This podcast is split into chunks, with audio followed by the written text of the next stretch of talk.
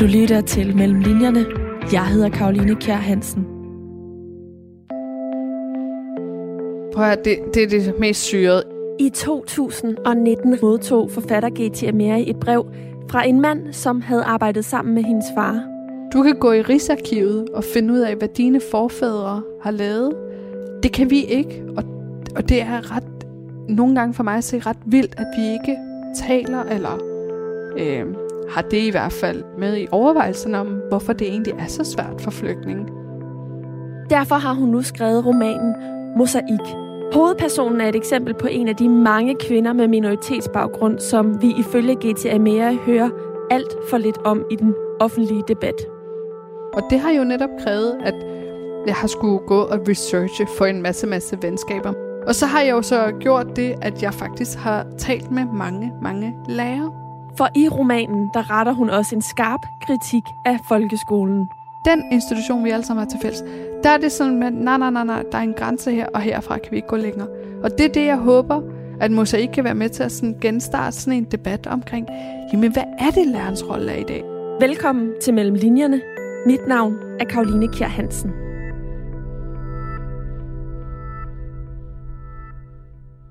Geti Amiri.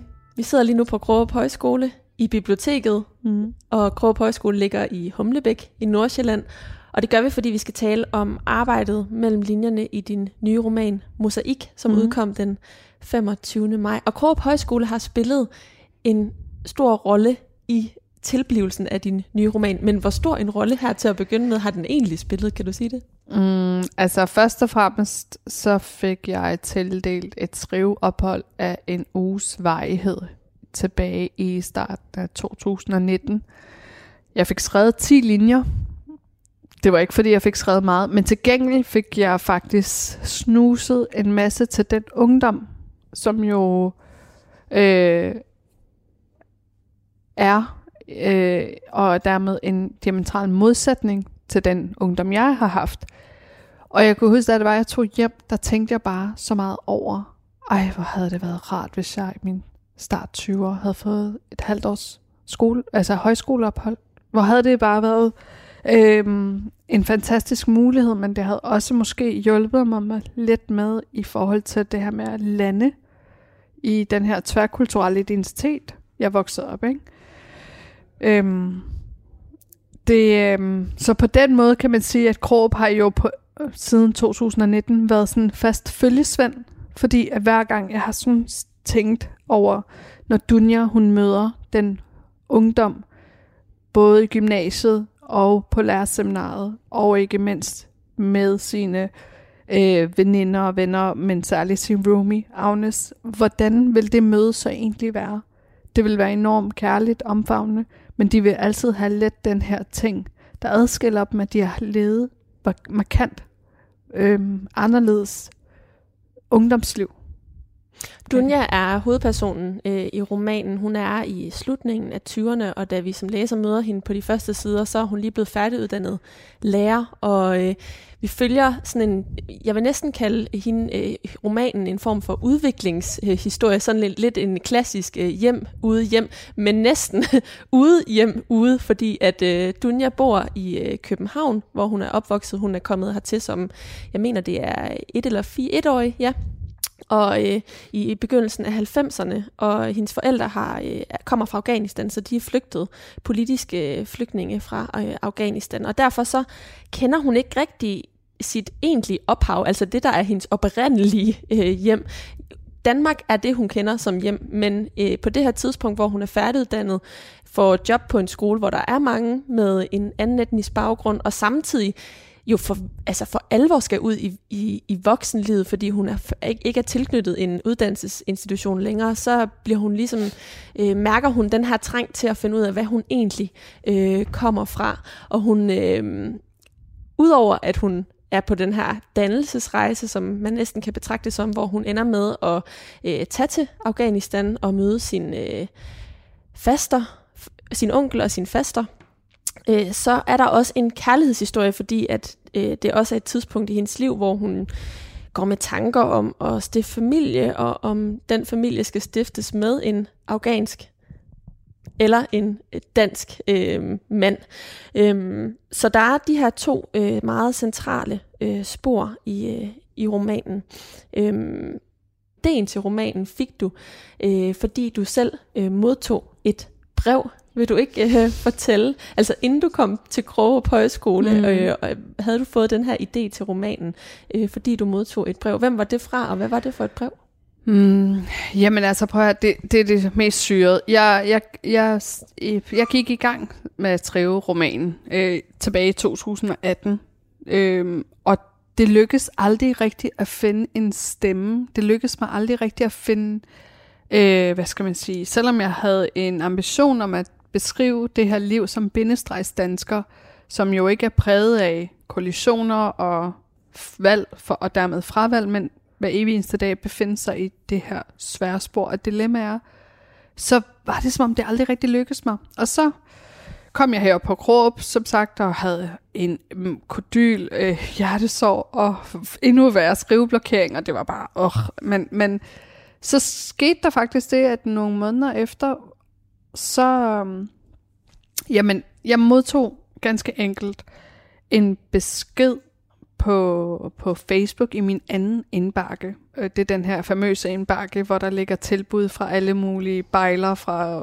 eksotiske steder i verden, og alle mulige underlige henvendelser, men deri så var der en besked, som jeg åbnede, og først tænkte jeg netop meget hurtigt, den skal bare slettes. Og så når jeg, når jeg lige at læse den første linje, hvor at en amerikansk øh, arkeolog, Mitchell Allen hedder han, øh, havde skrevet, øh, jeg arbejdede sammen med din far i 1970'erne. Og da jeg læser den besked, så kan jeg mærke sådan, at du, altså virkelig sådan, som om jeg har set et spøgelse, ikke? fordi det er jo også i en periode af mit liv, hvor jeg i nogle år har forsøgt at finde ud af, hvem var mine forældre, før de blev flygtninge.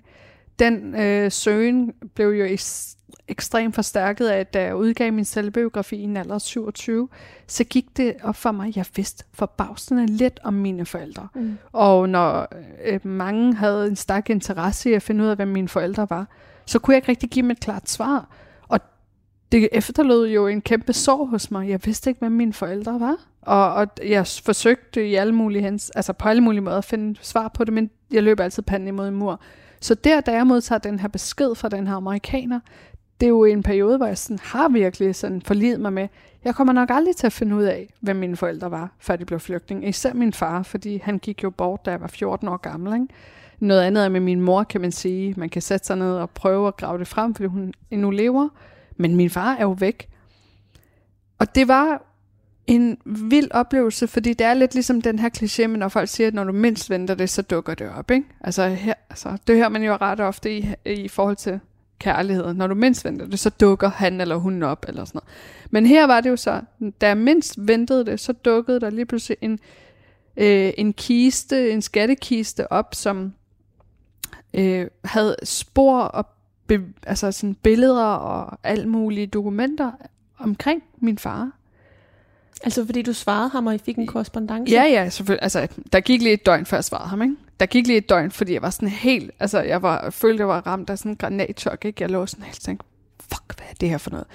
Og, og jeg vil også gerne sige det som det er. Jeg overvejede også på et tidspunkt, altså i løbet af det her døgn, jeg overvejede også, at bare ignorere det, fordi jeg tænkte, helt ærligt, øhm, altså jeg var et sted i mit liv, hvor jeg var simpelthen så forvirret, at jeg havde ikke brug for yderligere forvirring, vel? Altså det var jo ikke fordi, at øh, tingene kørte på skinner for mig dengang.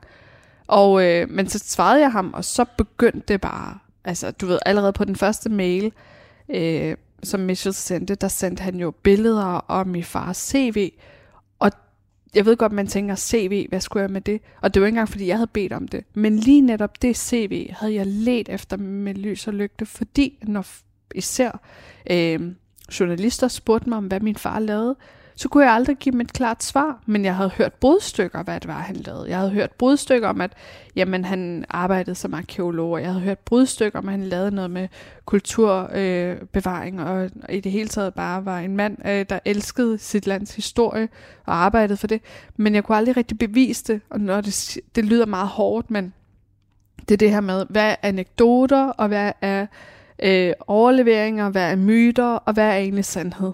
Og det er især noget, som efterkommer og flygtning bakser enormt meget med.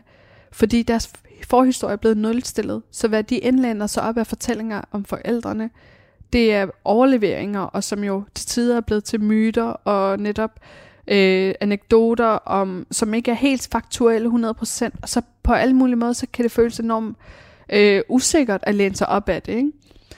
Og så startede den her korrespondence mellem Mitchell og jeg, som jo stadigvæk er i gang. Øh, og øh, det har været en vild rejse, det her med at lige pludselig erfare, at min far var faktisk et menneske med en hel historie, før han landede i Danmark og blev til førtidspensionist, og blev bare til et CPR-nummer, som var øh, en sag i socialforvaltningen. Så det, har, altså, det er og, og, og, det, og det er jo helt klart, altså det er jo, det er jo lige, jeg var lige, jeg var lige ved at sige en til en til Dunjas historie, men, men det er jo også fordi, jeg, jeg synes jo heller ikke, at man skal, jeg personligt har jeg det sådan, der er jo ikke nogen grund til at øh, benægte, hvad der er netop inspiration for mit eget liv, øh, og i hvad det er, der er i bogen. Og det er jo helt klart et element fra mit eget liv, jeg har, for, jeg har brugt aktivt. Jeg har bygget den på Dunjas karakter, Dunjas historie, Dunjas øh, rejse, øhm, fordi at jeg også har set det som en universel øh, fortælling om, at jeg tror ikke, jeg vil våge den påstand, jeg tror ikke, jeg er den eneste efterkommer af flygtning, som render rundt og mangler øh, grundlæggende brækker af min forhistorie. Det er faktisk, øh, det er faktisk lidt en, en, en altså, øh, et, et vilkår, et grundvilkår for rigtig mange efterkommere af flygtninge. Vi ved ikke, hvem vores forældre var, før de blev flygtninge. Mm. Vi ved ikke, hvad deres bedste forældre lavede. Altså, du kan gå i Rigsarkivet og finde ud af, hvad dine forfædre har lavet. Det kan vi ikke, og, og det er ret, nogle gange for mig at se ret vildt, at vi ikke taler, eller øh, har det i hvert fald med i, med i, med i overvejelserne om, hvorfor det egentlig er så svært for flygtninge at kunne give slip på deres ophav. Jamen, de små rester, de har tilbage, det er jo faktisk det eneste, de har tilbage. Alt mm. andet er jo mistet. Mm. Når journalister har øh, afkrævet dig øh, mm. et sådan svar, så er det fordi, du har øh, været en markant stemme i øh, integrationsdebatten. Øh, du har virkelig blevet sådan set som en mønsterbryder, fordi du netop kommer fra en familie, hvor at der har været en flygtningefamilie, hvor der har været kontanthjælp, og du ligesom er brudt ud af den sociale øh, arv. Men din selvbiografi, som du selv nævnte før, Glansbillede, den udkom i 2016, og der afslørede du altså også nogle mørke sider fra din øh, opvækst, som involverede blandt andet vold i hjemmet, øh, et ophold på krisecenter og tvangsfjernelse. Øh, øhm, og du, no, nogen vil nok også kende dig fra øh, P1, hvor du har haft programmet Getisk Råd, eller Ekstrabladet, hvor du har, øh, hvor du har blogget. Øhm, det er jo så din første roman, mm-hmm. Mosaik, og Dunja er, som du siger, øh, øh, sin helt egen karakter. Der vil være nogle ligheder, men der er også store forskelle med din, øh, til din person. Øh, hvordan kom den her karakter til syne for dig? Altså efter du havde modtaget det her brev, og du havde kæmpet med at finde den her stemme, hvordan blev det en, en reel karakter for dig? Jamen altså, først og fremmest, så har det jo været et ønske fra min side af, at det, det lyder enormt, det lyder enormt påtaget, ikke? Men, men jeg mener virkelig, når jeg siger, at øh, jeg synes, det er ret vildt, hvor, hvor meget jeg har fået lov til at tale om mig selv, og der er ingen, der så at sige er blevet mættet. Jeg synes også, det er ret vildt, hvor meget jeg er blevet øh, sat op på en pedestal, uden at der er nogen, der har sagt, der må der være nogle andre også. Der må også være andre historier. Så jeg havde sådan et, øh, altså jeg har, og jeg, jeg synes selv, jeg lykkes med det, jeg har haft sådan en ambition om, at det skal ikke handle om mig. Det skal handle om de mange andre tusindvis af bindestregs øh, danskere, der er jo derude mellem os, som jo hver evig eneste dag står op, tager på arbejde, har gjort deres ypperste for at falde til her, til trods for, at de er vokset op med forældre, der har haft få ressourcer, øh, som på alle mulige måder bidrager til samfundet, men jo også dagligt har en indre kamp om identitet, om, om hvor det er, de hører hjemme. Og, og, og derfor har jeg så netop i, altså i den periode, hvor jeg sådan begyndte at skrive den for alvor, det var også en periode, hvor jeg havde trukket mig fra den, øh, mediernes søgelys. Øh, jeg havde simpelthen sagt farvel og tak til radioprogrammet Getisk Råd. Jeg havde valgt at sætte øh, jamen, alt øh, debataktivitet i spalterne hos Ekstrabladet og Berlinske og det hele taget øh, på pause, eller faktisk bare fuldstændig sat det øh, ikke engang på pause, jeg havde bare stoppet med det. Øh, såvel som at når journalisterne ringede for at spørge mig ind til en eller anden aktuel sag omkring noget med, at nu er der igen en statistik omkring x antal kvinder på minoritet, med minoritetsbaggrund fylder krisecenterpladserne. Hvad synes jeg om det? Så var jeg sådan, lad være med at spørge mig. Det ved jeg ikke. Jeg, har, jeg er gået på pension, ikke? Men så, det var tidligt. det er fandme tidligt. Og ved du hvad, altså, det er ret vildt, ikke? fordi jeg kunne ellers have godt kørt den meget længe, og stadigvæk gøre det. Men det gik godt for mig, da det var, jeg stoppede, hvor jeg tænkte, hvorfor er der ikke nogen, der nogensinde spørger om, hvordan det egentlig ser ud for hende, der heldigvis aldrig når hen til krisecentrets dør, men som jo heller ikke er den her radikale islamist, som nogen andre ynder at fremstille øh, billedet af en minorit- altså dansker med minoritetsbaggrund. Hvordan ser den verden ud? Og det har jo netop krævet, at jeg har skulle gå og researche for en masse, masse venskaber, men også det her med at være nysgerrig. Altså som lærer er det jo en gave, at, at både det at øh, undervise undskyld, men både det at undervise, men det er også at knytte relationer til unge mennesker, der drømmer på tværs af verdener, der drømmer på tværs af kulturer, der drømmer på tværs af sprog. Og det har været ret tankevækkende dermed, at ægteskabet stadig fylder så meget hos dem, ikke af religiøse årsager, men fordi det er tryghed for dem. Det her med, at jeg har mødt så mange unge mennesker, der virkelig gerne vil have et godt liv, og derfor knokler de med at få sig en uddannelse, fordi de vil faktisk gerne øh, skabe sig en stabil tilværelse, som deres forældre ikke har været. Jeg har mødt enormt mange unge mennesker, som i, øh, i ekstrem grad har evnet at øh, være kameleoner, altså det her ord, som vi alle sammen hedder at være omstillingsparat, men det har de virkelig kun, når de er i deres ophavsmiljø, i minoritetsmiljø, hvor de har rødder fra, så er de på den måde, men det er så kun de træder ud af dem, så er de fuldstændig som Preben og Hanne. Og det har virkelig været imponerende for mig at se, hvor jeg har tænkt, hvorfor taler vi aldrig om dem?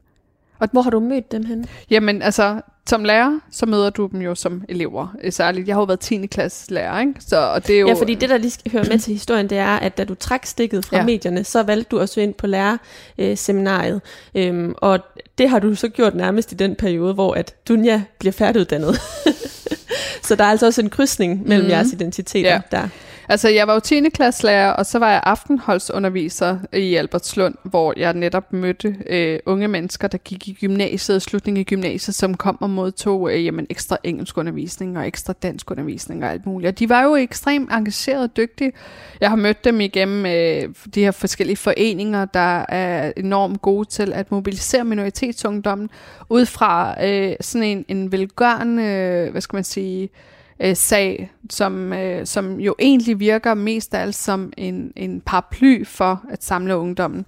Øh, det kan man så mene meget om. Det er også datingcentraler. Det er det også. Altså helt ærligt. Jeg har aldrig set så hæftig datingaktivitet, som jeg har gjort i de her øh, foreninger, hvor minoritetsungdommen er aktiv. Fordi at det er jo sådan, det, jeg, kan godt, altså jeg kan godt forstå det. Det er jo ligesom i politiske ungdomspartier. Der er der også mange kyster bliver udvekslet. Der er der også mange forelskelser. Altså politikere i dag, vil du spørge dem om, hvor mange af deres kærester, de ikke også har mødt, og tidligere partner, de ikke også har mødt i ungdomspartierne. Så selvfølgelig sker det, men det er bare ikke det, man taler om. Ikke? Altså, mm. man taler ikke om, at man har fundet sin kæreste der. Og det, der slog mig, når jeg talte med dem, det var jo, at de jo på en og samme tid følte sig som et fællesskab, men de følte sig også ekstremt alene, fordi de følte lidt det her med, at være um, den um, de, de følte sig på en måde som en ø, ikke? altså mellem to verdener, og de følte altid, at når de gik et skridt i en ene retning, så var det et skridt væk fra den anden retning, fordi at det ret ofte også bliver gjort til, jamen, er du afghaner eller er du dansker? Øh, er du muslim eller er du demokrat?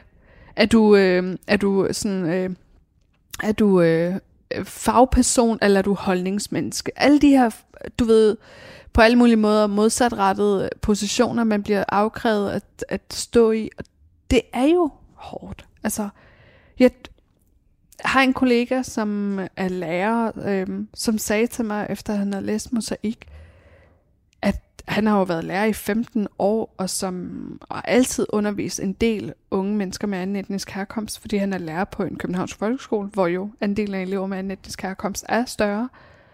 Men hvor han sagde, at han jo faktisk virkelig havde fået et indblik i, hvor hårdt det er at bare få lov at være til midt imellem, og bare altså, at stå fast på det. Og, og det er jo den største ros og anerkendelse af, at mit værk er blevet læst, som jeg havde håbet på. At det der med at insistere på at sige, jeg er hverken den ene eller den anden lejers, Jeg er min egen, og jeg skal selv finde mit eget sprog for traditioner, for kærlighed, for kultur, for identitet, for opdragelse, for øh, livsstil. Det tager tid, og det kræver faktisk, at jeg prøver, jeg snuser rundt, og jeg skal også have lov til at tage fejl. Og det gør Dunja også. Hun volder sig ud i fandme mange dybt dysfunktionelle relationer, fordi hun netop skal også begå de her erfaringer, som vi alle sammen skal gøre, men hun er endnu mere udsat og sårbar, fordi der altid bliver stillet hende fra hendes mor af, at hun skal nærmest have fundet ud af svaret, før hun overhovedet øh, har tænkt sig om. Såvel som at øh, i, sin, i, den, i den her, hvad skal man sige, folkeskolen, hvor hun er ansat, øh, øh, der forventes det, at hun kan finde ud af det at være lærer fra dag 1 af. Men jeg kan hilse at sige, at det at være lærer, du kan, altså selvfølgelig skal vi have faglige og teoretiske begreber, og, og, og i det hele taget have en teoretisk ballast, men det er lige så meget learning by doing, og det kræver altså noget tid, og det er jo det, mange også knækker halsen på, fordi vi får en fortælling om, at i løbet af de her fire år med samlagt 18 ugers blokpraktik, så kommer vi ud, og så er vi faktisk godt klædt på til at kunne styre en klasse med 25 elever. Ikke? Mm. Det er vi ikke. Og, men, ja. Dunja, men Dunja er så den her kvinde, der hverken øh, bruser frem, øh, bliver kaldt mønsterbryder i medierne, men heller ikke øh, reproducerer sine forældres traditioner, øh, afghanske traditioner. Hun er midt imellem og mm. vil egentlig gerne blende ind i flokken og leve et såkaldt normalt liv ja. eller stille liv. Er ja. det rigtigt forstået? Ja, og det er jo enormt svært for hende, ikke? fordi når hun netop forsøger at blende ind, så stikker hun alligevel ud.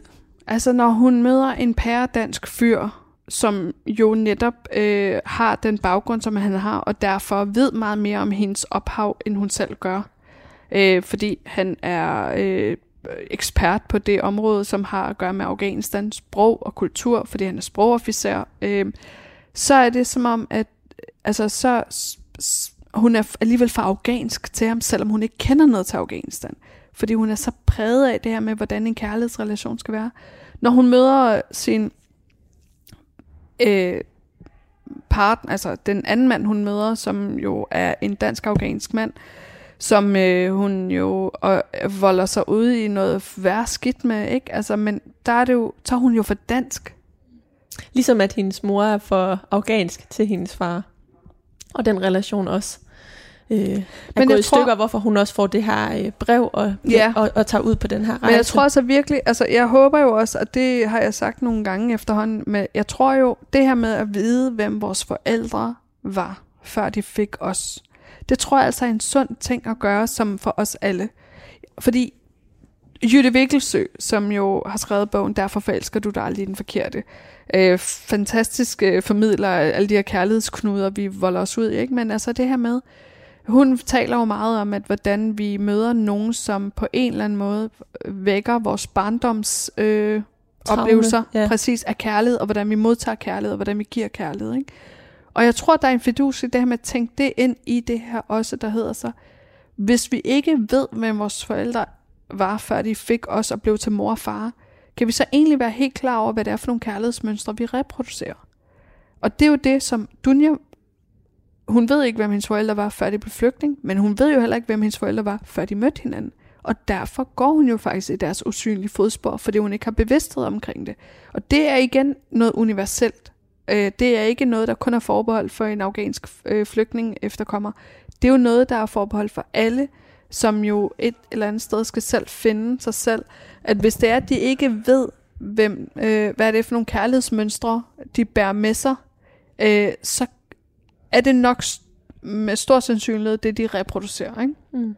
Gita Mere, du kom selv til øh, Danmark, da du var øh, fire år i øh, 1993, og øh, du har sagt for nylig i et interview til Jyllandsposten, der blev udgivet den øh, 13. maj, jeg elsker på afghansk, jeg føler på afghansk, jeg siger mor og far på afghansk, men jeg kender ikke Afghanistan. Når man flygter, forlader man jo alt det, der definerer ens identitet, og derfor skal man bygge sig selv op fra ingenting. Men hvordan gør man det, når man har forladt sin identitet i sit hjemland? På mange måder kan man altså sige, at du øh, nok også har stået i den her øh, splittelse selv, at for at kunne skrive det frem, så har du øh, trukket på dine egne oplevelser og dine egne erfaringer med, øh, med det at øh, date og skabe kærlighedsrelationer i Danmark med en afghansk baggrund. Altså, jeg, jeg, jeg brugte jeg brugte mange år i mit liv på at øh, virkelig lære at date på dansk, og det vil sige være enorm, øh, ikke, ikke faktisk og, øh, respektere mine grænser. Jeg brugte enormt mange år på sådan have en eller anden misforstået forstå, øh, opfattelse af normalitet, og hvordan man dater normalt. Og derfor netop fandt mig i, øh, i alt det, der så at sige triggede min usikkerhed, min, min utryghed, og i det hele taget min følelse af at blive gjort øh, til en person, man ikke respekteret, og på alle mulige måder anerkendt som et ligeværdigt menneske. Og altså fordi du ikke sagde fra, når du, sagde, når, når du oplevede, at, at personen gjorde noget mærkeligt, eller ja. øh, I, I lavede noget, hvor du egentlig ikke helt kunne identificere dig ja, med det, så, altså, så spillede ja, du præcis. med på den frem for at sige, det har ja. jeg egentlig ikke lyst til, eller ja. nu skal altså, vi måske slutte. Ja, ja, præcis. Ikke? Og så hvis der var et eller andet, der notorisk øh, havde for vane at køre i langdrag og køre i sådan noget et år, før han overhovedet kunne så meget som kom frem til, at han egentlig synes godt om en. Det er jo enormt unaturligt for mig, fordi jeg kommer fra en verden af, hvor man jo involverer sig med hinanden med respekt for, at det, skal, det her det skal faktisk køre ud til, at vi helst bliver gift. Og det kan godt være, at det er meget opstillet, og det kan godt være, at det er utopisk, og det kan godt være, at det er alt muligt andet. Men ikke, mindst, ikke desto mindre, så ligger der sådan en, en, en aftale om, at hvis vi ikke kan se hinanden sammen i morgen, så er der heller ikke nogen grund til, at vi spiller hinandens tid. Der har jeg jo så op, og det har jeg jo med mig. Det er mit DNA, det her med, at jeg dater ikke nogen, medmindre jeg kan se mig selv sammen med dem om i hvert fald i morgen, og ikke nødvendigvis om fem år. Men der har jeg haft det her med, at så fordi jeg har haft sådan en opfattelse af, at jeg skal være dansk, og jeg skal date dansk, og jeg, faktisk, jeg skal være med på de her spillere, så har jeg så fundet mig i nogle fyre, der virkelig har behandlet mig skidt. Og det er jo virkelig tragisk, ikke? I mit forsøg på at være dansk, har jeg faktisk gjort vold på mig selv. Og, og det er jeg jo enormt ked af over, at jeg har gjort i mine unge år, fordi gud, hvor kunne jeg have sparet mig selv øh, rigtig mange øh, ængstlige stunder, øh, fordi at jeg har haft en eller anden misforstået opfattelse af, hvad danskhed er. Altså, og der må jeg bare sige, at jeg håber jo, at vi alle bliver bedre til at sige fra, øh, uagtet hvem man er.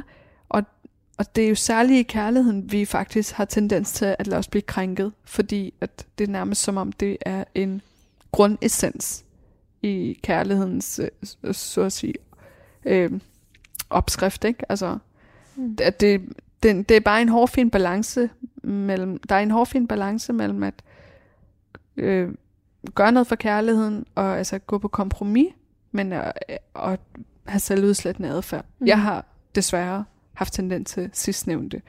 Ikke mindst fordi jeg tænkte, det er sådan her, man var dansk. Og det er jo svært at vide, hvornår det, hvornår det tipper over fra, at man indgår et kompromis til, at det bliver ja, ja. selvudslættende, fordi at, at Dunja oplever jo også øh, dels, at hendes grænser bliver øh, overskrevet, øh, når hun dater øh, danske mm. mænd, fordi at de ikke kan give hende svar på det, hun afkræver, eksempelvis, hvad er det for en relation, vi indgår, men også når hun dater øh, afghanske mænd, fordi det går meget, det er meget bindende fra mm. begyndelsen. Mm. Øhm, men, men har du fundet øh, et, et svar, så at sige, eller en måde at være i det her på? Hvor er du selv i forhold til, til den del? Altså, jeg tror, jeg har fundet en mere ro i, at, øh, at jeg øh, nok altid vil have lidt behov for at finde ud af, hvad det er ret tidligt i forløbet. Jeg har fundet en ro i, at det er okay. Øh, såvel som at øh, jeg har fundet en ro i, at jeg nok altid vil have et behov for at øh, blande øh, Kabul med København, og finde der, derimellem min, min, mit eget kærlighedssprog.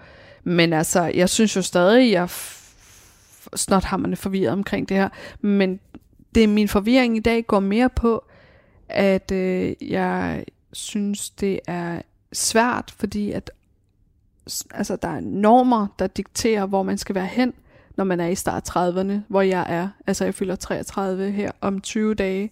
Øh, så at, at have de her normers, at, de, at have de her normers forventningspres til mig om, at jeg skal snart til at finde mig en og bygge redde med og lignende, det gør, at jeg bliver sådan helt,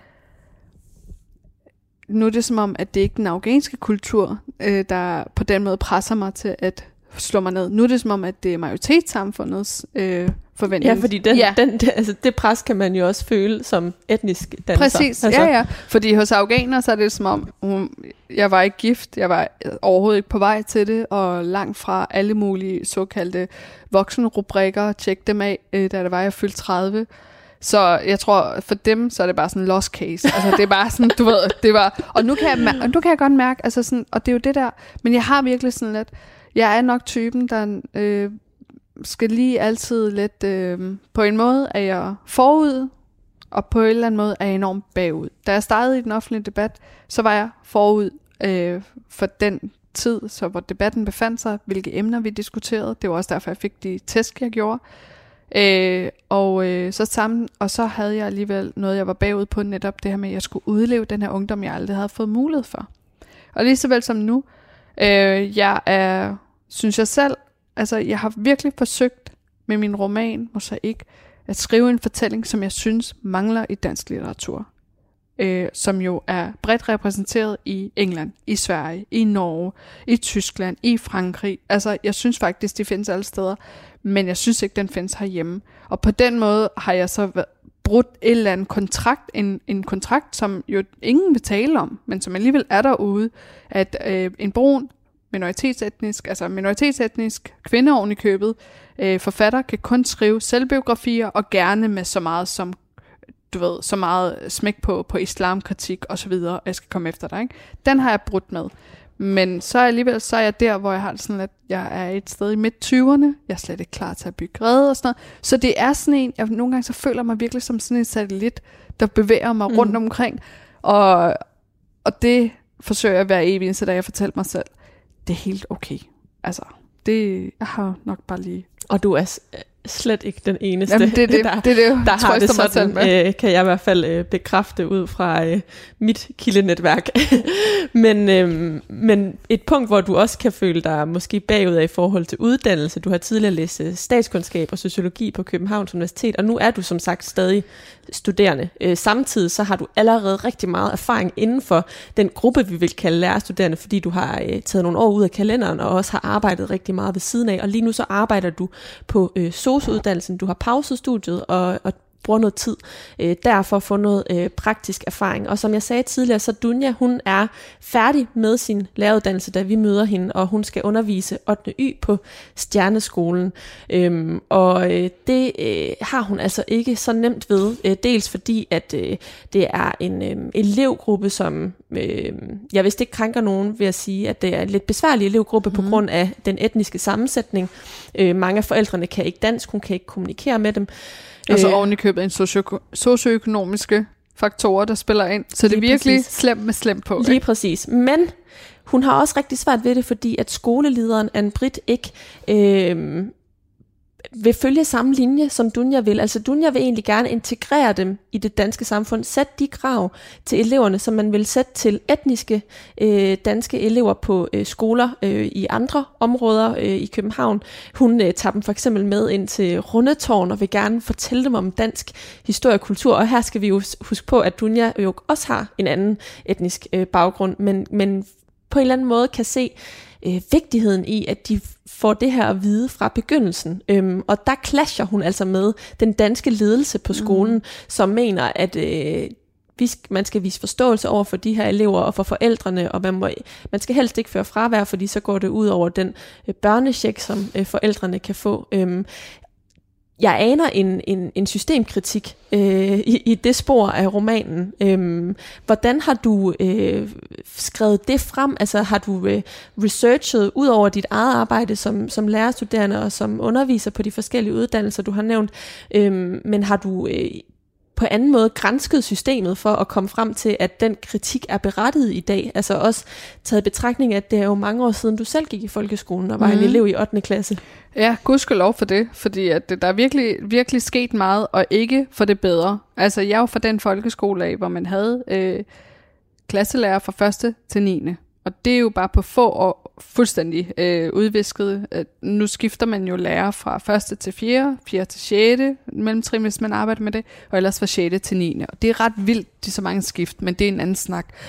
Øhm, hvordan har jeg egentlig research? Altså jeg har jo som sagt den erfaring, jeg har, og øh, jeg har jo arbejdet to og et halvt år på den københavnske Vestegn øh, i, på en 10. klasse skole, som også var en ungdomsskole, så vi havde også heltidsundervisning, og den 9. klasse elever, som ikke var ille tilret nok til at kunne komme på en behandlingsskole, men som jo netop er dem, der bliver skubbet allerførst ud af folkeskolens rede, fordi det er for et barsk miljø. Øhm, en gang var ungdomsskolerne et sted for de elever, som kom lidt for ofte på kollisionskurs med loven og lignende. I dag er det faktisk blevet et sted, hvor de mest sårbare elever blive, øh, starter, fordi folkeskolen er for, hård, øh, for hårdt et sted for dem, øh, især når det er en belastet folkeskole. Og så har jeg jo så gjort det, at jeg faktisk har talt med mange, mange lærere. Men, man skal, det, det der for mig at se er et paradoks øh, med lærerstanden, og jeg holder meget af den faggruppe, jeg synes, de udgør en kæmpe funktion. Og uden dygtige lærere har vi heller ikke det danske samfund, som vi kender det. Jeg har kæmpe respekt for dem. Men der er et paradoks for mig, og det er, det er en faggruppe, der i den grad er øh, debatløsende og livlig og engageret og indineret, men det når sjældent at komme ud af lærerværelset. Det, altså alt den debat, der driver ned ad væggene øh, ind på et lærerværelse, skal jo gerne ud og møde samfundet, så samfundet kan rent faktisk blive klogere på, Nå, hvad er det for en folkeskole, vi har? Det her, det handler ikke kun om lærerne er pisse sure over den her øh, folkeskolereform, og dermed fratagelse af deres forberedelsestid, og den her lockout, og den her...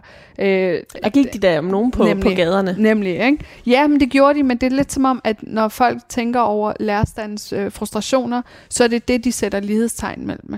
Men der er jo mange andre frustrationer. Der er jo ikke mindst den frustration, at lærerens opgave i dag i høj grad handler om at uddanne, men også om at danne. Og at danne er til tider jo også at opdrage. Altså på en højskole, hvor vi sidder lige nu her, opdrager man jo også unge mennesker til at gøre rent, til at lave mad, til at tage sig af den daglige drift, der er her på den højskole. Og for nogle unge mennesker er det jo faktisk første gang, de skal gøre rent, fordi de har måske haft nogle enormt kærlige forældre, der har tænkt, pytskidt, det gør vi. Eller der er måske rengøring i hjemmet. Så er det endnu mindre noget, der er blevet skænket en tanke. Men det er jo tankevækkende. På en højskole er det helt færre at lære unge mennesker at gøre rent og spise ordentligt og tilberede mad og lignende. Men hvis du drager, tager de elementer fra højskolebevægelsen ind på en folkeskole, så er det som om det er for meget, ikke? Uh, nej, vi skal helst ikke blande os i madpakken. Uh, vi skal helst ikke blande os i, hvordan børn uh, og unge kommer i skole klædt ud, såvel som hvordan de ser ud. Uh, vi skal heller ikke uh, diktere, hvad, altså, hvordan de egentlig, hvad, hvad det er, sådan, du ved, deres forældre pådutter dem af forskellige ting og sager ud fra deres religiøse overbevisning eller kulturelle overbevisning. Ikke? Det er sjovt, fordi jeg tænker, hvorfor kan vi så tillade os det på, efter, på efterskoleområdet? Vi kan tillade os det på højskoleområdet. Men når det kommer til folkeskolen, som vi jo alle sammen har til fælles, det er jo de heldigste i dag, der kommer på højskole og efterskole. Mm. Men den institution, vi alle sammen har til fælles, der er det sådan, at nej, nej, nej, nej, der er en grænse her, og herfra kan vi ikke gå længere. Og det er det, jeg håber, at Mosaik kan være med til at sådan genstarte sådan en debat omkring, jamen hvad er det, lærerens rolle er i dag? Dunja øh, har jo selvfølgelig den her rolle som, at hun er klasselærer, hun er dansklærer, hun skal selvfølgelig føre dem op til øh, skole, øh, skoleårets afslutning, indtil den her faste lærer, hun jo egentlig er ansat på vikariat for, øh, kommer tilbage. Men hun ser jo også et, øh, et potentiale i at virkelig gøre dem nysgerrige på omverdenen, få deres øjne til at åbne sig. Øh, Læg mærke til planterne præcis. og tage vare på dem, så de skal vande dem. Præcis, og såvel som at kunne tage ind til byen, øh, til, hoved, altså til København og til strået, og ikke være opmærksom på, hvilke forretninger nede i den billige ende af strået, der har noget sjovt på tilbud, men jo rent faktisk gå i den historiske del, øh, og gå, og gå på opdagelse der. Jeg synes, det er synd, at vi øh, ikke evner at diskutere, at der faktisk i det her land, som jo er et dejligt land, men hersker en ekstrem stor ulighed fra den dag, vi starter i børnehaveklasse. Den starter meget tidligere, men den starter især i børnehaveklasse. Afhængig af, kan du alfabetet, når du starter i børnehaveklasse, eller ej? Evner du øh, simpelthen det at kunne spise ordentligt, eller ej? Hvordan ser din rygsæk ud? Hvordan er, er dine gummistøvler pakket til, når det er, I skal på udflugt? Alle de her markører er jo faktisk med til at sige, hvor godt kommer du til at klare dig. Men det er som om, det vil vi, eller det kan vi ikke tale om, fordi så øh, krydser vi nogle grænser og kommer ind på nogle forældres territorie. Men helt ærligt, helt oprigtigt, der er jo nogle forældre, der har brug for at, hjulpet, blive, at blive hjulpet godt på vej til det at være omsorgsfulde forældre. Fordi den omsorg, de giver ud fra den bedste intention, ikke er den bedste omsorg alligevel i praksis. Forstår mm. du, hvad jeg mener? Mm. Men, men så er der jo også nogen som dig, G.T. Mary, som jo på trods øh, af, af en anden opvækst formår at øh, øh tilpasse dig samfundet, eller øh, løsrive dig fra de øh, muligheder, du ellers blev givet hjemmefra. Ja, og det er jo takket være folkeskolen. Jeg havde fantastiske folkeskolelærer, Palle og Susanne, som jo ovenikøbet var et ægtepar. Ikke? Altså, Ej, hvor fantastisk. bonusforældre, virkelig. Og jeg kan love dig for, at hvis der var øh, noget, man gjorde i den ene team, så vidste den anden det også dagen efter, fordi de selvfølgelig snakkede sammen. Og de var jo som nogle, øh, som sagt, bonusforældre, men de var jo også nogle lærere, der evnede at at gøre det ekstra af og til, når jeg eksempelvis kom i skole, og madpakken var glippet for 117. gang for min mor, fordi hun var mørbanket og udkørt og alt muligt øh, rodet i, i hendes sind, så, så var det jo nu engang Susanne, der hældte en skål cornflakes op og sagde, du skal have noget til frokost. Du kan ikke, du kan ikke spise chips. Du kan ikke, du kan ikke drikke en cola. Du kan, du kan ikke gøre de her ting. Og, og, og der må jeg bare sige, altså jeg er helt ærlig, og det er ikke fordi, øh, at de sidder og lytter med. Altså, jeg har jo stadig kontakt med dem i dag, og det er der også en helt særlig grund til. Det var, fordi de tog mig lidt ind som et, et, øh, et, øh, et, et barn, som havde brug for nogle ekstra voksne i, i en periode af mit liv. Ikke fordi jeg fik lov at bo hos dem, ikke fordi at de øh, var nogen, jeg kunne få fat på i tid og utid, men de var nogle mennesker, der så mig som et barn, der havde brug for at blive holdt i hånden og få øh, omsorg, men også få opdragelse. Mm. Men at pådute den slags opgaver andre lærere, er det ikke, er det ikke en stor byrde, alle lærere så kunne øh, gå rundt med til daglig? Jeg forstår udmærket bekymringen, men jeg tror faktisk, at byrden bliver lettere at bære i flok, hvis vi netop gør det her til en fælles opgave for lærere. Jeg oplever meget det her i dag, og det er lidt det, der bekymrer mig såvel som gør mig hammerne vred. Ikke? Det skal ikke være afhængigt af tilfældigheder, hvordan du egentlig klarer dig i et af verdens rigeste samfund. Det skal simpelthen ikke øh, være op til øh, tilfældigheder, hvilke folkeskolelærer møder du, hvilken pædagog møder du, osv. osv. At du øh, klarer dig på den ene eller den anden side af målstregen. Og, og særligt, altså, i mit arbejde med at være øh, øh, en stemme så godt som jeg nu kan for tidligere og nuværende anbragte børn, der må jeg bare sige, hold kæft, hvor gør vi det dårligt. Altså anbragte tidligere og nuværende anbragte børn har altså bare de hårdeste odds. De har så stor chanceulighed. Og det er så vildt, og hvor jeg kan slet ikke forstå, at vi har øh, det, det, det, det står på. Men der håber jeg jo netop, at hvis vi siger, at det er en lærers opgave, at sørge for, at et barn får sund og nærende mad. Altså, så, og det er en lærers opgave, at sørge for, at et barn ikke fryser i skolegården, fordi det ikke, det ikke har fået nok tøj på, eller ordentligt tøj på. Øh, det er en lærers opgave at tage fat i de her forældre og sige, er I opmærksom på, hvad der, er, der foregår? Så tror jeg altså også, at vi får en lærerstand, der på en eller anden måde vil føle sig meget mere i kontrol, fordi de jo faktisk vil have mulighed for at gøre brug af det, som jo er kendetegnende for al frontpersonal, det er det faglige skøn. Man ved som lærer, hvornår et barn bonger ud på øh, omsorgskrævende parametre. Men fordi lærere i dag får dikteret så meget af deres hverdag fra folk, der ikke er i klasseværelset, så er det meget lidt overskud, der er tilbage. Mm. Mm. Og derfor håber jeg også, at man lytter til min systemkritik som et forsvar for lærerens faglighed og faktisk evne til at kunne øh, opfange det, der er galt, og netop lade det fungere, der er godt. Mm. Og lige nu så står vi jo faktisk i Danmark med en helt ekstra flygtningegruppe i form af de ukrainske øh, flygtninge. Ja. Hvordan øh, for de lærere, der sidder derude og lytter med, med din, øh, dels din faglighed som, som lærer selv, men også med, med din flygtningebaggrund, altså som flygtningebarn. Hvad er det så, man skal gøre i sådan en situation, som der er nogen, der står i lige nu? Altså, med far for at lyde som, øh, som en, en bitter, øh, tid, altså en bitter, øh, et bittert flygtningbarn, ikke? så synes jeg jo, at øh, der er fuldstændig kommet nye boller på suppen med, Øhm, øh, hvad skal man sige, øh, i modtagelsen af ukrainske flygtningebørn i den danske folkeskole. Og det er da godt. Jeg synes, det er sådan, vi skal møde alle flygtningebørn. Øh, det, at man kan modtage dansk undervisning på sit modersmål. Hallo? Det har man ikke kun. Jeg ved ikke, hvor mange år til. Altså, det er jo så sindssygt, da det var, jeg så det. Jeg så bare tænkte, tager du pis på mig? Det er det, vi har, altså det er det, ikke vi, men det er det, nogle politikere har saleret imod i så mange år og gjort det til en pest. Øh, det er lige nu bare fjong, ikke? Såvel som det her med, at hvordan man lader forældrene være en del af indkøring, ikke kun i børnehaven, men jo også få lov til at komme og snuse til skolemiljøet.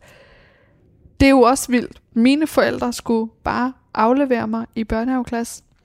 Der var den første dag, og så kørte det bare, og jeg havde altså ikke gået i børnehave. Jeg vidste intet om, hvordan man socialiserer sig med andre børn. Jeg havde ikke engang sproget. Øhm, du nævnte tidligere, at jeg ankom til Danmark i 93. Det er faktisk i 94. Pytskidt. Pointen er bare, øh, jamen altså, jeg ankom til Danmark i 1994, ikke? og vi havde jo det første år, der gik med at flytte lidt hist og pis, som alle flygtningefamilier skal. Så jeg nåede ikke det her år i børnehave, og så gik der så øh, mindre end et halvt år, så nåede jeg ikke engang det, man kunne have nået i SFO'en.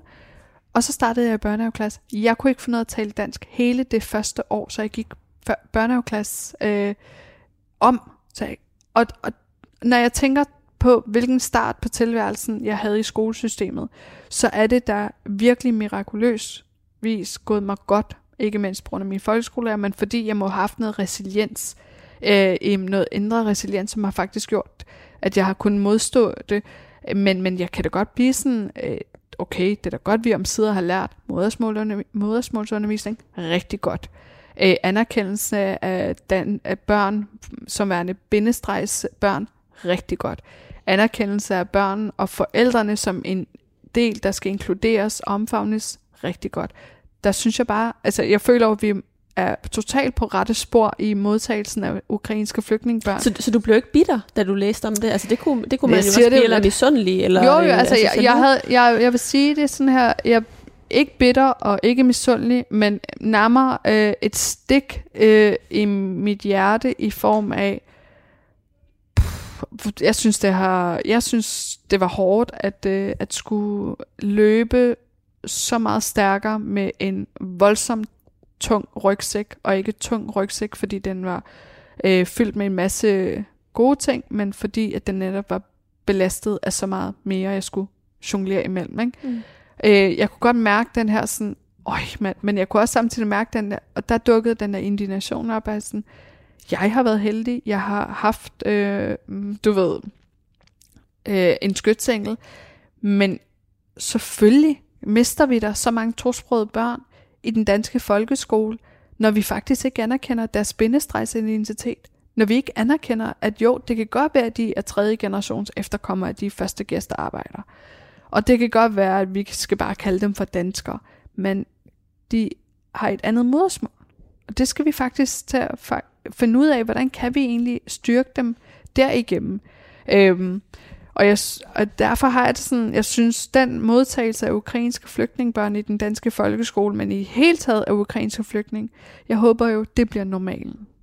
GTMA, det er jo helt tydeligt, at du er tilbage i debatten på grund af din nye roman, oh, Mosaik. Jeg kan bare ikke slippe det. og du har, du har jo tidligere sagt, at du egentlig, øh, når journalister ringede til dig, så sagde du, nej, jeg er gået på pension. Mm. Hvordan, øh, hvordan er det at være tilbage i debatten? Så jamen sige, altså, eller i øh, bokseringen? Yes, jamen bokseringen, jeg synes, jeg, jeg, jeg føler faktisk, og det er ikke for at have gang i nogle klagesang, jeg føler lidt, at jeg er blevet kastet ind i boksering af nogle andre, der gerne vil have, at jeg skal debattere med min bog jeg har jo netop ikke skrevet et debatindlæg. Jeg har skrevet en mobbedreng af en roman, øh, en fortælling om at være flygtning og efterkommer af flygtning og skulle finde sin egen identitet, om den danske folkeskole, og ikke mindst om, om øh, kærlighed, når den gør ondt, og den faktisk gør rigtig, rigtig ondt. Altså den usynlige øh, vold, der findes i kærlighedsrelationer, også netop psykisk vold.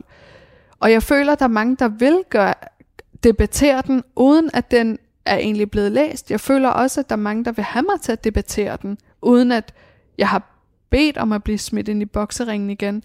Jeg har jo øh, egentlig gjort det, at jeg i fire år har sat mig ned og skrevet den her bog i min sparsomme fritid mellem det at være lærerstuderende, lærer, debattør, pensioneret debattør og jo dybest set stressramt.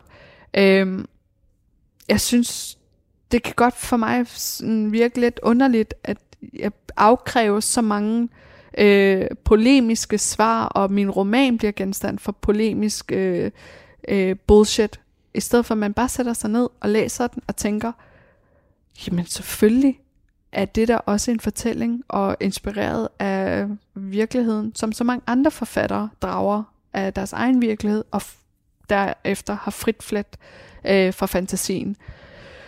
Om jeg kommer tilbage til den offentlige debat, øh, sådan som jeg havde på et tidspunkt øh, en, en deltagelse i, det ved jeg ikke, men det er også fordi, jeg føler jo også, at tiden er inde til at lade nye stemmer komme til, men jeg anerkender også, at jeg har det i mig.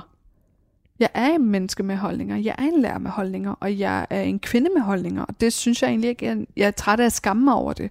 Jeg har i mange år sådan faktisk øh, følt, at det var, sådan, det var noget, jeg, jeg havde det svært med det, fordi du ved, når folk siger, at hun er bare sådan en debattør. Det er jo ikke en positiv klang, der ligger i ordet. Øh, og, og jeg har ofte hørt folk sådan fuldstændig tale det at være et, et meningsmenneske ned under gulvbrædderne, hvor jeg har tænkt, ved du hvad det kræver? Uge efter uge stå på mål for sine holdninger. Øh, men jeg har i hvert fald ikke det samme behov længere. Det er nok nærmere den erkendelse, er kommet til, eller den form for, øh, hvad skal man sige, jamen altså det, jeg har ikke længere, jeg har ikke længere så meget vrede i mig på den måde, som jeg engang havde. Nu er det nærmere sådan, jeg kalder mig så lidt for sjov for Hanne for kommunen. Nu er jeg blevet mere sådan en, nu vil jeg gerne have handling. Jeg kan ikke, jeg kan ikke holde ud at se unge drenge med minoritetsbaggrund falde mellem så mange stole. Mm. Jeg kan ikke holde ud at se unge kvinder, der jo faktisk ikke får en bonus hønemor, øh, en pæredansk pangdang til deres etniske mor, som kan give dem netop det, man har brug for fra sin mor, som man ens minoritetsetniske mor ikke kan, fordi hun bærer generationers undertrykkelse og traumer med sig. Altså, jeg kan, og men, men en roman er vel også en måde at få andre til at handle på, fordi det er et indblik i en anden verden. Det er ikke et indblik i din person, men det er en indblik i en anden, øh, øh, et andet samfundslag, eksempelvis, eller mm. et, et, et samfundslag, man, samfundslag, man kan spejle sig i. Øh, så derfor kan øh, litteraturen jo ofte give mennesker øh, agens, eller, eller mm. øh, ligesom bevidstheden, at, at, at der mangler øh, handling, og at der skal handles. Så derfor kan du jo, ud over at være henne for kommunen, også for andre til at, at handle ved at læse den, eller i hvert fald åbne øjnene, øh, også i kraft af den netop research og det forarbejde, du har gjort for at kunne skrive øh, romanen, efter din fantasi så øh, har, øh, har flyttet. Men og er enig, og jeg vil ønske, at øh, flere netop øh, kunne dele den betragtning. Jeg synes bare, at der er ret mange, der gerne vil læse min person ind i Dunja. Der er mange, der gerne vil læse øh, min hovedkarakter Dunja en til en med mit liv. Og jeg synes, det er tankevækkende, fordi jeg synes, jeg, jeg synes jo nogle gange, øh, jeg siger det lidt halv i sov, halv i alvor, jeg er sådan rimelig emotional slutty. Det vil sige, alt hvad jeg føler, alt hvad jeg gennemgår, det deler jeg ret meget med omverdenen. Øh, det er nu engang min person. Jeg er sådan som en åben bog. Jeg har haft meget svært ved det der med at kunne skelne mellem, hvad der er privat og hvad der er politisk. Ligesåvel som i min lærergærning har jeg også ikke altid styr på de der tre P'er. Jeg flyder lidt mellem det hele. Men det er mig, og det er fair nok, og det er fint, og jeg har det godt med det. Men jeg synes, det er jo ret vildt, hvor mange, der har haft behov for sådan at sætte lidestegn mellem, at øh, jamen det her, det måtte jo egentlig bare være en, en selvbiografi, som udgivet i romankarakter. Og, og der har jeg været sådan helt, jamen prøv at, nu siger jeg noget, øh, og ikke for at negligere det arbejde, der lå bag min første bog, Glansbilleder, altså min selvbiografi, som jo også var en hård fødsel. Men det nemmeste i verden for mig havde været at skrive opfølgeren til Glansbilleder. Fordi folk hungrer jo efter at vide, hvordan går det egentlig med dig nu, GT? Har du egentlig fundet dig en sød mand, som ikke brænder dig af på forlovelsesdagen? Det er det spørgsmål, jeg bliver spurgt om altid, når jeg er ude og holde foredrag. Har du fundet dig en sød fyr nu? Og så kan jeg bare sige, ej desværre, det går rimelig, rimelig træls med det. Ikke? Lige så vel som at øh, et spørgsmål, der altid bliver stillet, det er jo, har jeg kontakt med min storebror i dag? Og ja, det har jeg da. Jeg har et rigtig godt forhold til ham. Mm, som pointen er bare, at jeg kunne have skrevet faktisk en, rum, en opfølger til min øh, første bog, og jo har levet igen højt og længe på min personlige selvfortælling. Men det har jeg ikke. Jeg satte mig ned og skrev en roman, og den var mame svær, også selvom den måske for nogen ikke er nogen litterær, øh, hvad skal man sige, stjerne, som kommer til for evigt leve på himlen, men den var fandme svær, og det vil jeg gerne anerkende, tror jeg. Det føler jeg bare lidt, det er lidt svært for nogen at anerkende det, fordi jeg så meget, altså min person støjer for meget. Og der må jeg bare sige, 2022, så er det ret utroligt, at som kvinde, mm, så skal man ikke støje.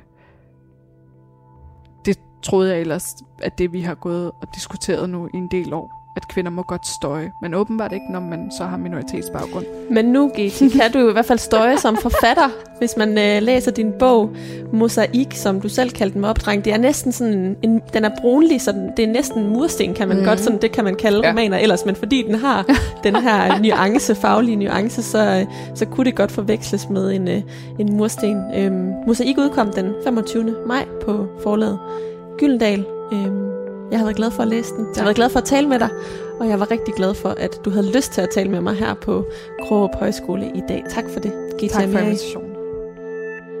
Programmet det var tilrettelagt af mig. Jeg har også været din vært, og mit navn er Karoline Kjær Hansen. Tak fordi du lyttede med.